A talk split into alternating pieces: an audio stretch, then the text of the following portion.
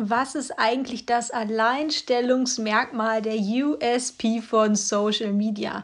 Darum soll es in dieser Folge gehen, denn ich habe einige sehr spannende Erkenntnisse aus den letzten Wochen, die ich hier super gerne mit euch teilen möchte. Also viel Spaß bei der Folge.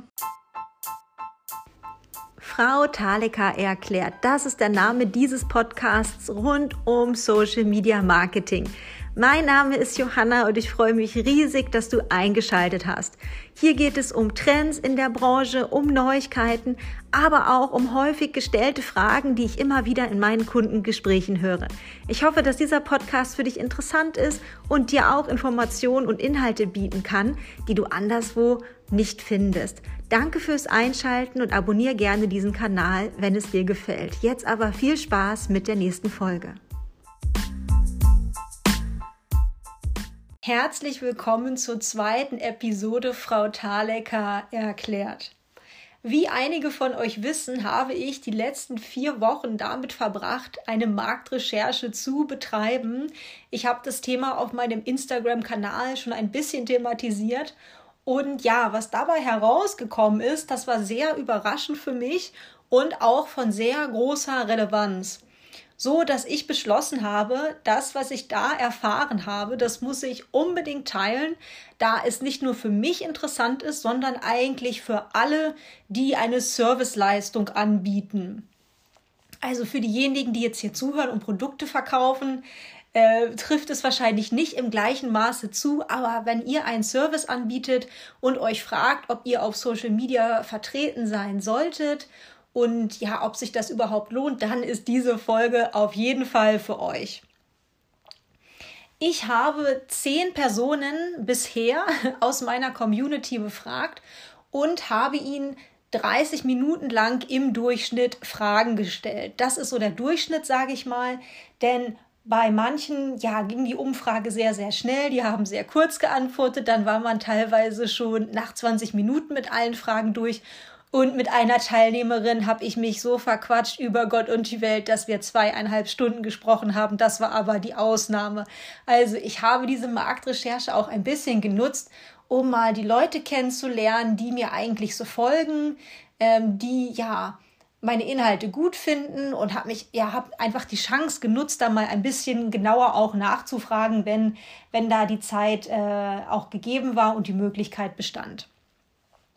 Was habe ich meine Teilnehmenden gefragt? Natürlich die üblichen Fragen. Es ging ja hier darum, dass ich gerne ein Instagram-Coaching entwickeln möchte, speziell für meine Online-Community. Und deswegen habe ich da natürlich auch gezielt gefragt, zum Beispiel, was sind deine Herausforderungen auf Instagram? Warum bist du auf Instagram? Und so weiter. Ja. Und was natürlich alle gemein hatten, war, dass alle weil ich das eben auch so gefragt hatte.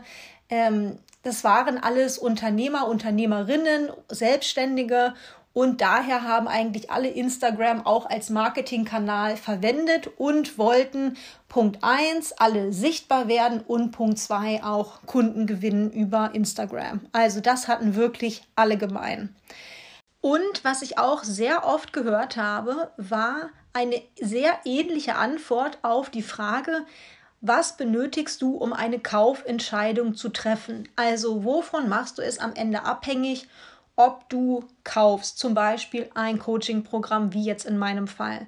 Und da haben eigentlich alle Teilnehmenden gesagt, Sympathie. Ja, also es ist ihnen extrem wichtig, dass sie eine gewisse, sagen wir, eine gewisse Sympathie zu dieser Person verspüren, ein gewisses Vertrauen natürlich auch, das setzt dann wieder Kompetenz voraus.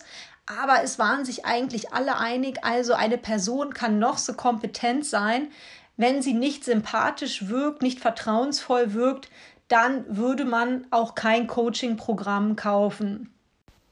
Das war alles schon sehr spannend für mich, aber es gab noch eine weitere Frage, bei der die Antworten für mich sehr interessant waren und auch das möchte ich jetzt sehr gerne mit euch teilen. Ich habe nämlich die Frage gestellt, ob die Person schon einmal in ein Instagram-Coaching investiert hatte, ja oder nein. Und falls ja, warum? Und falls nein, warum nicht? Und was dabei herauskam, ja, war für mich wirklich eigentlich die Überraschung bei dieser Umfrage und deshalb möchte ich da sehr gerne noch mal ein bisschen näher drauf eingehen heute. Ich habe einige Male gehört, dass Personen gesagt haben, sie haben noch nicht in ein Instagram-Coaching investiert, da es auf ihrer Prioritätenliste einfach sehr weit hinten ist und ähm, daher auch die Bereitschaft nicht wirklich da ist, jetzt Geld für so eine Leistung zu bezahlen. Und als Vergleich wurde mir interessanterweise auch öfters die Webseite genannt, dass Menschen eher bereit sind, in eine Webseite zu investieren, gerade wenn sie jetzt zum Beispiel neu ein Unternehmen gründen, dass sie das als für sehr wichtig erachten und einen Instagram-Account als Marketingkanal haben sie sozusagen, ja, dem haben sie einfach eine geringere Bedeutung beigemessen und haben mir eben erklärt, ähm, ja, dass sie da einfach nicht so die Relevanz sehen und dass sie lieber also 5000, 10.000 Euro oder vielleicht sogar noch mehr in ihre Webseite stecken würden, aber eben nicht, ja, äh, eine geringere Summe wahrscheinlich jetzt in ein Instagram-Coaching. Mm.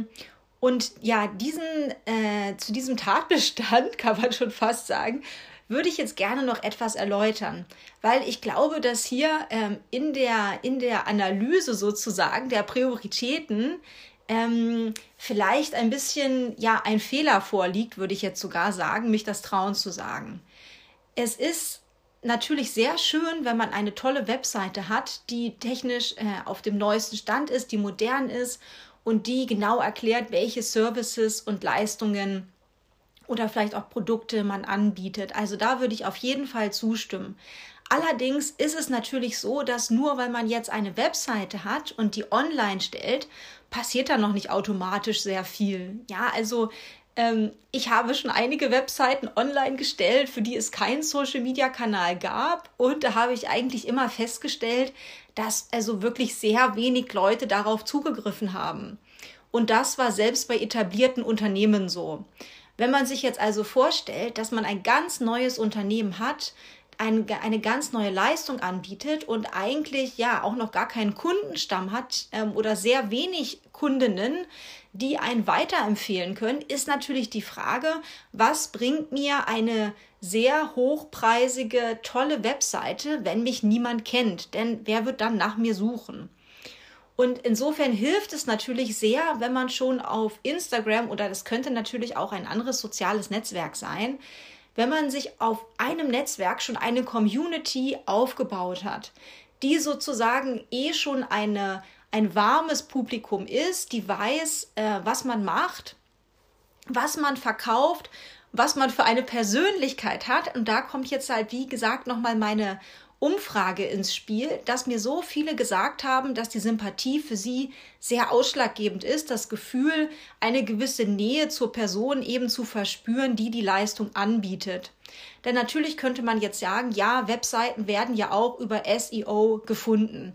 Das stimmt natürlich, aber wenn man dann wieder auf die Frage zurückkommt von meiner Umfrage, wann man kauft, würde ich doch argumentieren, dass es einfach sehr relevant ist, eine, einen Social-Media-Kanal zu haben, um einfach genau diese Persönlichkeit darlegen zu können.